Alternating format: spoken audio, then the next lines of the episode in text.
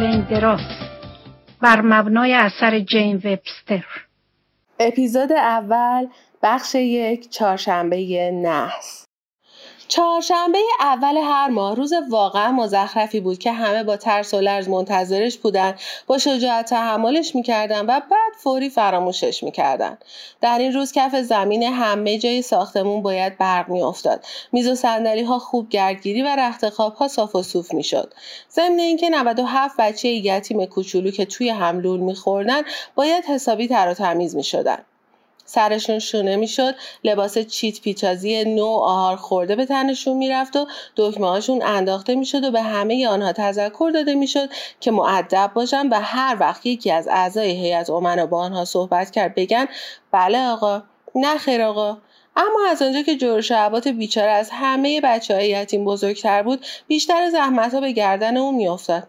این چهارشنبه مثل چهارشنبه ماهای قبل بالاخره هر جوری بود تموم شد و که در انبار مواد غذایی برای مهمانهای پرورشگاه ساندویچ درست کرده بود به طبقه بالا رفت تا کارهای همیشگیشو انجام بده. در اتاق ف 11 بچه 4 تا 7 ساله بودن که او از اونها نگهداری می‌کرد. جوروشا بچه ها رو ردیف کرد، دماغاشون رو گرفت و لباساشون رو صاف و صوف کرد و اونا رو منظم و به صف سالن غذاخوری برد تا در نیم ساعت خوشیشون نان و شیرینی و پودینگ بخورن. بعد خودش رو ولو کرد روی صندلی کنار پنجره و شقیقهایش رو که تون تون می‌زد به شیشه سر تکیه داد. جوروشا از ساعت پنج صبح سر پا بود و دستورهای همه رو انجام داده بود و شماتت های رئیس عصبانی پرورشگاه خانم لیپت و شنیده و دستورهاش رو اجرا کرده بود. البته خانم لیپت همیشه نمی‌تونست همون قیافه آروم و متینی که جلوی اعضای هیئت مدیره و خانم های بازدید کننده از پرورشگاه داشت حفظ بکنه. جوروشا به چمنهای یخ زده و آن سوی نرده های آهنی دور پرورشگاه و سرمناره های دهکده که از میان درختان لخت سر برکشیده بودند زل زد. تا آنجا که او می‌دونست اون روز با موفقیت به آخر رسیده بود.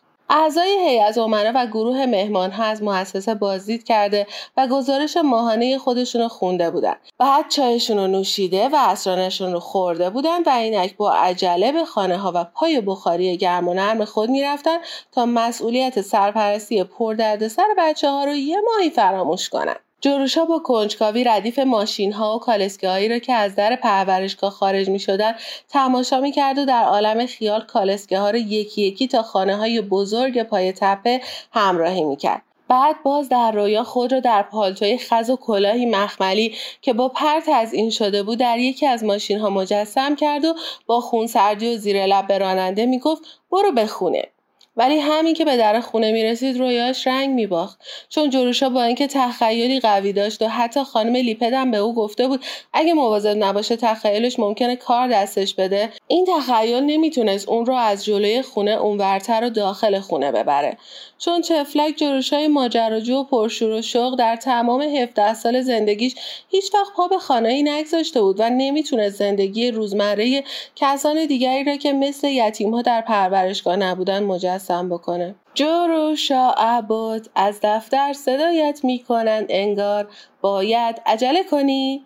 این آوازی بود که تامی دیلون که تازه به گروه کور ملحق شده بود وقتی از پله ها بالا می اومد و وارد راه رو می‌شد می‌خوند. همین که به اتاق ف نزدیک شد صدایش رفته رفته بلندتر شد. جروشا از پنجره جدا و دوباره با مشکلات واقعی زندگی روبرو شد. با نگرانی آواز تامی رو قطع کرد و پرسید کی منو می‌خواد؟ خانم لیپه توی دفتر. فکر کنم عصبانیه. حتی سنگ دلترین بچه یتیم های پرورشگاه هم دلشون برای بچه خطاکاری که به دفتر پیش رئیس عصبانی پرورشگاه خانم لیپت احضار می‌شد میسوخت. تامی هم با اینکه گاهی جروشا دستشو می‌کشید و بازور دماغشو می‌گرفت اونو دوست داشت. جروشا بدون هیچ حرفی راه افتاد. دو خط موازی روی پیشونیش افتاده بود. از خودش می‌پرسید چه اشتباهی کردم؟ نون ساندویچ کلوف بوده؟ پوست گردو توی کیک پیدا شده؟ یکی از خانم های مهمان سوراخ جوراب سوزان رو دیده. وای خدا مرگم بده. حتما یکی از طفلای معصوم اتاق فه به یکی از آقایان هیئت امنا حرف بیادبانه ای زده. راهروی طولانی پایین روشن نبود. جروشا پایین پله ها که رسید آخرین نفر عضو هیئت امنا از در باز سالن عبور کرد و زیر سایبان خارج از ساختمان رفت. در این موقع تنها چیزی که جروشا به طور گذرا دید قد بلند مرد بود. مرد با تکان دادن دست به ماشینی که در راه ماشین رو منتظر بود اشاره کرد. وقتی ماشین را افتاد و جلو اومد نور چراغهای سایه مردی رو روی دیوار انداخت. سایه کشدار و بیقواره مرد با دست و پاهای دراز روی زمین و دیوار راهرو بود. سایه شبیه پشه قول مانند با دست و پاهای دراز بود. جروشا با دیدن اون با اینکه از نگرانی اخم کرده بود پقی خندید.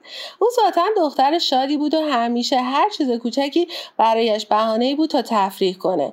این بود که با قیافه شاد و لبخند زنان وارد دفتر شد و با کمال تعجب دید که خانم لیپت اگرچه لبخند نمی‌زنه ولی معلوم بود که مثل وقتهایی که با مهمانها صحبت می‌کرد خوشرو و خوش اخلاق بود.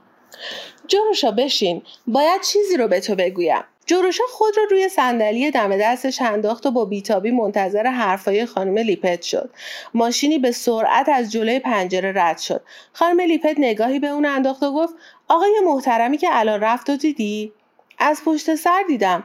او یکی از ثروتمندترین اعضای هیئت امناست و پول زیادی برای حمایت از ما به پرورشگاه داده. من اجازه ندارم اسمش رو بگویم. چون تاکید کرده که باید ناشناس بمونه. او یکی از ثروتمندترین اعضای هیئت امناست و پول زیادی برای حمایت از ما به پرورشگاه داده. من اجازه ندارم اسمش رو بگم چون تاکید کرده که باید ناشناس بمونه. چشمای جروشا کمی گشاد شد. سابقه نداشت به دفتر احضارش کنن تا خانم مدیر با او درباره خصوصیات عجیب اعضای هیئت امنای پرورشگاه حرف بزنه. این آقا از چند تا از پسرهای پرورشگاه ما خوشش اومده. شارل بنتون و هنری فری رو که یادت میاد هر دوی اونها رو آقای همین آقا به دانشگاه فرستاده و اتفاقا هر دوی آنها با سخت کوشی و موفقیت هایشون در تحصیل دینشون رو به خاطر مخارجی که این آقا با دست و دلبازی براشون پرداخته بوده ادا کردن و این آقا هم توقع دیگری نداره. این کار خیر ایشان تا کنون. فقط شامل پسرها شده و من نتونستم. ایشان را به کمک به یکی از دخترهای این پرورشگاه صرف نظر از اینکه آن دختر استحقاقش رو داره یا نه ترغیب کنم. انگار ایشان اصلا از دخترها خوششون نمیاد. امروز در جلسه ماهانمون موضوع آینده ای تو مطرح شد. خانم لیپه چند لحظه ای ساکت شد و بعد خیلی آهسته به صحبتش ادامه داد. در حقیقت با رفتار خونسردش اعصاب جروشا رو بیشتر خورد می‌کرد. همونطور که می‌دونی ما معمولا بچه های 16 سال به بالا رو اینجا نگه نمیداریم. اما تو در این مورد استثنا بودی. برای اینکه تو مدرسه ما رو در 14 سالگی تموم کردی و درسات اونقدر خوب بود. اگرچه باید بگم اخلاقت همیشه خوب نبوده که تصمیم بری شد که تو به دبیرستان دهکده بری. حالا دبیرستانم داری تموم می‌کنی و دیگه پرورشگاه نمی‌تونه مخارج تو رو بپردازه. چون در هر حال دو سال هم بیشتر از اکثر بچه ها در پرورشگاه موندی. اما خانم لیپت نخواست به روی خودش بیاره که در این دو سال جوروشا به خاطر موندن در پرورشگاه سخت کار کرده و همیشه کارهای پرورشگاه براش در درجه اول و تحصیلاتش در درجه دوم اهمیت بوده. و روزهایی مثل اون روز تا همه جا رو خوب نظافت نمی‌کرد نمیذاشتن به مدرسه بره. بله همونطور که گفتم موضوع آینده ای تو مطرح شد و درباره سوابق تو هم بحث مفصلی شد. در اینجا خانم لیپت نگاه پر از اتهامش رو به زندانی انداخت و زندانی هم نه به خاطر ورقای سیاه پروندش بلکه همینطور که از او توقع می‌رفت با چشمانی گناهکار به خانم لیپت نگاه کرد. از اونجایی که نمره های تو در بعضی از درس ها خیلی خوب بوده و در انگلیسی نمره های عالی گرفتی خانم پریچارد که از اعضای مهمان هیئت امنای مدرسه ماست و در هیئت مدیره مدرسه هم عضویت داره و با معلم ادبیاتت هم حرف زده به نفع تو صحبت کرد. به علاوه با صدای بلند انشای تو رو با نام چهارشنبه نس در جلسه خواند. این بار دیگه قیافه جوروشا واقعا مثل گناهکارا بود. اگرچه به نظر من تو در این انشا به جای سپاسگزاری از مؤسسه ای که تو رو بزرگ کرده و خیلی به تو خدمت کرده آن را مسخره کرده بودی و اگر این انشا جنبه تنظامیز نداشت بعید می‌دونم از این کار تو چشم پوشی می‌کردن. ولی از خوششانسی تو آقای منظورم همین آقایی است که الان رفت انگار بیش از حد شوخ طبعه. و به خاطر همین انشای بیادبانت گفته که می‌خواد تو رو به دانشگاه بفرسته. چشمای جروشا گرد شد و پرسید به دانشکده؟ خانم لیپت با اشاره سر تایید کرد و گفت برای همین هم بعد از جلسه منتظر شد تا درباره شرایط این کار حرف بزنه. آدم عجیبی است. شاید بهتره بگم این آقا آدم عجیب غریبی است. معتقده که تو طبع خلاقی داری و می‌خواد امکان تحصیلات تو رو فراهم کنه تا نویسنده بشی. ذهن جوروشا از کار افتاد و فقط تونست حرف خانم لیپد رو تکرار کنه. نویسنده؟ بله خواست ایشان همینه. اما اینکه نتیجه خواهند گرفت یا نه آینده نشون خواهد داد. ماهانه که برای تو یعنی دختری که در عمرش تجربه در خرج کردن و نگه داشتن پول نداشته تعیین کردن. واقعا شاهانه است. ایشان مفصل در این مورد برنامه ریزی کرده بودن و من روم نمی‌شد بهشون پیشنهادی بکنم. قراره تو تا آخر تابستون همینجا بمونی تا خانم پیرچارت کارهای رفتنت رو انجام بده. شهریه و مخارج زندگیت رو هم به طور مستقیم به دانشکده می‌پردازن و در چهار سالی که آنجا هستی ماهی 35 دلار پول تو جیبی می‌گیری. یعنی سطح زندگیت عینا مثل سایر دخترای دانشکده است. این پول را هر ماه منشی مخصوص این آقا برات میفرسته و تو هم در عوض هر ماه باید یه نامه به این آقا بنویسی. البته نه برای اینکه تشکر کنی چون این موضوع برای ایشان مهم نیست بلکه نامه می نویسی تا او را از جزئیات زندگی و پیشرفت تحصیلیت مطلع کنی. عینا مثل اینکه پدر و مادرت زندن و تو در این باره به آنها نامه می نویسی این نامه ها را به واسطه منشی ایشان برای آقای جان اسمیت میفرستی. اسم این آقا جان اسمیت نیست ولی ایشان ترجیح میدن ناشناس بمونند اما برای تو این آقا همیشه کسی نیست جز آقای جان اسمیت. علت این هم که میل دارن نامه ها رو بنویسی اینه که ایشون معتقدن هیچ چیز مثل نامه نگاری نمی‌تونه استعداد ادبی آدم رو شکوفا کنه. از اونجا که تو خانواده ای نداری تا با آنها مکاتبه کنی این آقا میل دارن که تو به ایشان نامه بنویسی. ضمناً به این ترتیب می‌خوان پیشرفت تحصیلیت رو دنبال کنن. البته ایشان هرگز جوابی به نامه های تو نمی‌دهن و اصلا اهمیت خاصی براشون نداره چون از نامه نگاری بدشون میاد و نمی‌خوان وقتشون رو بگیره. اما اگه تصادفا نکته ای پیش بیاد که احتمالا احتیاج به جواب باشه مثلا اگر خدایی نکرده تو رو از دانشکده انداختن بیرون تو باید به آقای گریکس منشی ایشان نامه بنویسی. نوشتن نامه های ماهانه از طرف تو اجباری است و تنها وسیله ادای دین تو به آقای اسمیته بنابراین باید سر موقع مثل اینکه داری هر ماه صورت حسابت رو میدی آنها را بنویسی و بفرستی من امیدوارم که همیشه لحن معدبانه را در نامه هایت حفظ کنی تا نشان دهنده تربیت تو در اینجا باشه و یادت نره که داری به یکی از امنای مؤسسه جانگریر نامه می نویسی. جوروشا با اشتیاق تمام به در نگاه می‌کرد. افکارش از هیجان زیاد آشفته بود و می‌خواست از حرفای کلیشگی خانم لیپت فرار رو فکر کنه. از جایش بلند شد و یه قدم عقب رفت ولی خانم لیپت با اشاره دست اونو نگه داشت و گفت امیدوارم از این شانس خوبی که به تو رو کرده گذار باشی. برای دخترانی مثل تو کمتر چنین موقعیتی برای پیشرفتی دنیا پیش میاد. همیشه باید یادت باشه که بله خانم متشکرم. اگه حرف دیگه ای نداری به نظرم باید برم و شلوار پردی پریکینز رو وصله کنم. بعد در رو پشت سرش بست و دهان خانم لیپت برای بقیه نطخی که می‌خواست بکنه بازمون. نامه های جورشا به بابا دراز شماره 215 فرگوسن هال 24 سپتامبر. آقای عزیز عضو هیئت امنایی که یتیم ها رو به دانشگاه میفرستید من رسیدم.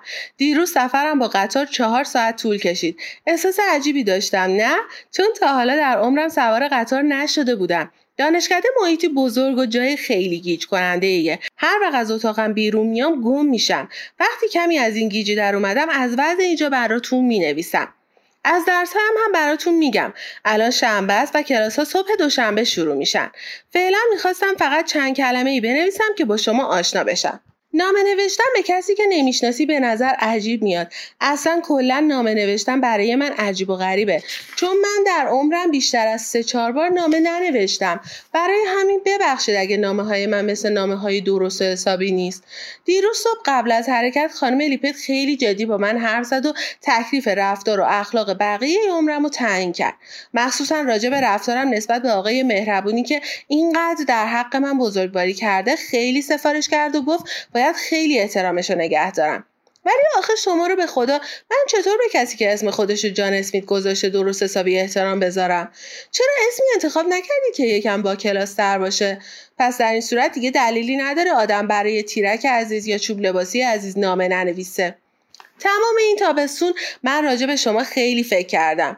بعد از این همه سال تنهایی از اینکه بالاخره یه نفر به من علاقه پیدا کرده احساس می‌کنم که خانواده پیدا کردم و الان بالاخره به کسی تعلق دارم و از این فکر واقعا احساس آرامش می‌کنم. ولی متاسفانه باید بگم که وقتی راجع به شما فکر می‌کنم قوه تخیلم خیلی کم به فعالیت میفته من فقط سه چیز درباره شما می‌دونم. شما قد بلندید شما ثروتمندید شما از دخترها بیزارید. فکر کنم شاید بهتر باشه بهتون بگم آقای عزیزه از دخترها بیزار که البته این یه جور توهینیه به خودم.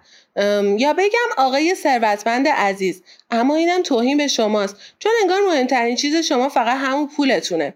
تازه ثروت صفت ظاهری آدم است. شاید شما تا آخر عمرتون ثروتمند نمونید. خیلی از آدمای بسیار باهوش در وال استریت خونه خراب شدن. ولی حداقلش اینه که شما تا آخر عمرتون قد بلند میمونید. برای همین هم من تصمیم گرفتم که به شما بگم بابا لنگ دراز. امیدوارم بهتون بر نخوره. این فقط اسم خودمونی شماست و به خانم لیپت هم نمیگیم. دو دقیقه دیگه زنگ ساعت ده می‌زنن. روزهای ما رو زنگهای ساعت تقسیم می‌کنند و خوردن و خوابیدن و کلاس رفتن ما همه با صدای زنگ اعلام میشه. خیلی زندگی پر جنب و جوشیه. همش احساس می‌کنم اسب کالسکه آتش نشانی هستم. آهان چراغا خاموش شد شب بخیر. می‌بینید چقدر دقیق قوانین رو رعایت می‌کنم؟ به خاطر اینه که در پرورشگاه جانگریر بزرگ شدم. با تقدیم احترامات فراوان. از جورش عبود به آقای بابا لنگدراز اسمیت اول اکتبر. بابا لنگدراز عزیز من عاشق دانشکده و عاشق شما که مرا به دانشکده فرستادید. خیلی خیلی خوشحالم. همیشه اونقدر هیجان زدم که خیلی کم خوابم می‌بره. نمی‌دونید اینجا چقدر با پرورشگاه جانگیریر فرق داره. در خواب هم نمی‌دیدم که توی دنیا همچین جایی وجود داشته باشه. دلم برای کسایی که دختر نیستن و نمی‌تونن به اینجا بیان نیسوزه مطمئنم دانشکده که شما موقع جوانی به آن رفتید به این خوبی نبوده. اتاق من توی برجه که قبل از ساختمان بیمارستان جدید بیمارستان بوده. سه تا از دخترهای دیگه هم در همین طبقه ما هستن. یکی از آنها سال آخر دانشکده است و عینک می‌زند و دائم به ما میگه میشه کمی ساکت تر باشید. دو نفر دیگه هم به اسم سالی مکبراید و جوریا پندلتون سال اولی هستن. سالی موی سرخ و بینی سربالا داره و خودمونیه. جولیا از یه خانواده درجه یک نیویورک و هنوز وجود من رو احساس نکرده. این دوتا هم اتاق هستن و من و آن دانشجوی سال آخر اتاق تکی داریم. معمولا به دانشجویان سال اول اتاق تک نمیدن. مگه خیلی کم. اما بدون اینکه حتی من تقاضا کنم به من اتاق تک دادن. به نظرم رئیس اداره آموزش فکر کرده درست نیست یه دختر پدر و مادردار و با تربیت با یه دختر پرورشگاه هم اتاق باشه. می‌بینید؟ گاهی یتیم بودنم مزایایی داره. اتاق من در گوشه شمال غربیه و دو پنجره و یه چشم انداز داره. وقتی آدم 18 سال با 20 نفر دیگه در یه سالن خوابیده باشه تنها بودن خیلی کیف داره. این اولین باریه که من مجبور شدم با جور شعبات آشنا بشم. فکر کنم داره ازش خوشم میاد. شما چطور؟ سه شنبه دارن تیم بسکتبال سال اول راه میندازن. شاید منم انتخاب بشم. من ریزه میزم ولی در عوض خیلی تند و تیز و قوی و محکم هستم. و وقتی دیگران بالا میپرم من از زیر پاهایشان میرم و توپو میقاپم. عصرها تمرین در زمین ورزش که اطرافش رو درختهای زرد و قرمز گرفته و بوی برگ هایی که میسوزد همه جا رو برداشته و صدای خنده و داد و فریاد بچه ها میاد خیلی کیف داره. اینا خوشبختترین دخترایی هستن که من تا حالا دیدم و من از همه اونا خوشبختترم. می‌خواستم نامه این طولانی بنویسم و همه چیزایی رو که دارم یاد می‌گیرم به شما بگم. خانم لیپت می‌گفت که شما میل دارید بدونید. ولی زنگ و زدن و تا ده دقیقه دیگه من باید لباس ورزش بپوشم و در زمین ورزش باشم. دعا نمی‌کنید من در تیم بسکتبال انتخاب بشم؟ ارادتمند همیشگی شما جور شعبات بعد تحریر ساعت نه شب. الان سالی مکبرای سرش رو کرد توی اتاق من و گفت اونقدر دلم برای خونمون تنگ شده که دارم دق می‌کنم. تو چطور؟ لبخندی زدم و گفتم من نه. فکر کنم من بتونم تحمل کنم. دلتنگی برای خونه از اون بیماری هایی است که حداقل من در برابر اون مسئولیت دارم. چون تا حالا نشیدم کسی دلش برای پرورشگاه تنگ بشه. شما چطور؟ شنیدین؟ ده اکتبر بابا لنگدراز عزیز اسم میکلانج به گوشتون آشناست. اون نقاش مشهوری بوده که در قرون وسطا در ایتالیا زندگی می‌کرده. همه دانشجویان انگار موقعی درس ادبیات انگلیسی اونو میشناختن و چون من فکر می‌کردم اون فرشته مقرب خداست همه کلاس به من خندیدن. به نظرم همین میاد نه؟ عین دانشکده اینه که همه توقع دارن خیلی از چیزایی که یاد نگرفته ای بدونی. اینجور مواقع اعصاب آدم خیلی خورد میشه. ولی الان دیگه وقتی که دخترها راجع به موضوعی صحبت می‌کنن که من نمی‌دونم همون جور ساکت میمونم و بعدش در دانشنامه پیداش می‌کنم و یاد می‌گیرم. روز اول اشتباه ناجوری کردم. یه نفر اسمی از موریس مترلینگ برد و من پرسیدم از دخترای سال اوله؟ و بعد فوری این شوخی در تمام دانشکده پیچید. اما در هر حال الان من هم مثل دیگران دانشجوی باهوشی هستم و حتی از بعضی باهوشترم. می‌خواهید بدونید چه اسباب اساسی در اتاقم چیدم؟ ترکیبی از رنگهای زرد و قهوه‌ای. رنگ اتاقم نخودی ملایمه و من پرده کتان و بالش ها میز چوبی ماغون دست دوم سه دلار خریدم و صندلی از چوب راتان اتاقم رو همه زرد رنگ خریدم. یه قالیچه قهوه‌ای هم خریدم که وسطش یه لکه جوهر داره ولی صندلی رو طوری روش می‌ذارم که معلوم نشه. پنجره ها خیلی بالاست و از پای پنجره نمیشه به طور عادی بیرون رو دید. سالی مکبراید بهم کمک کرد تا این اساسیه رو از حراجی دانشجوی سال آخر بخرم. سالی در خانواده بزرگ شده و از مبل و اساس سر در میاره. شما نمی‌دونید خرید کردن و پنج دلاری رو دادن و بقیه رو پس گرفتن چه کیفی برای من داشت. برای اینکه من هیچ وقت بیشتر از چند سنت پول نداشتم. آه بابا جونم مطمئن باشین من قدر این ماهانه رو خوب می‌دونم. کنار سالی واقعا به آدم خوش میگذره. اما چولیا پندلتون کاملا برعکسه. عجیبه. چقدر این رئیس اداره آموزش در انتخاب هم اتاقها کج سلیقه است. سالی با مزه شوخی می‌کنه. اما جولیا از همه چیز حوصلش سر میره و هیچ وقت سعی نمی‌کنه کمی خوب و دوست داشتنی باشه. در حقیقت معتقده همینقدر که آدم از خواندن پندلتونه بدون چون و چرا به بهش میره. انگار من و جولیا به دنیا اومدیم تا دشمن همدیگه باشیم. لابد حالا با بیتابی منتظرید ببینید من دارم چه چیزایی یاد می‌گیرم. یک لاتین. جنگ دوم رومی ها و کارتاژ. هانیبال و قوایش دیشب در کنار رودخانه ترازیمنوس اردو زدن. آنها سر راه رومی ها کمی می‌کنند و صبح نبرد آغاز می شود رومی ها در حال عقب نشینی. دو فرانسه. 24 صفحه از سه تفنگدار صرف سوم افعال بیقاعده. سه هندسه. استوانه ها تموم شدن و به مخروط ها رسیدیم. چهار انگلیسی انشا. سبک نگارش من از نظر وضوح و اختصار روز به روز داره بهتر میشه. پنج اعضا شناسی به بخش دستگاه گوارش رسیدیم. درس بعدی کیسه صفرا و لوزول معده است. دوستان شما و فراگیر علم و دانش جروش عباد بعد و تحریر. بابا جون امیدوارم هیچ وقت لب به مشروب نزنید. الکل دشمن کبده.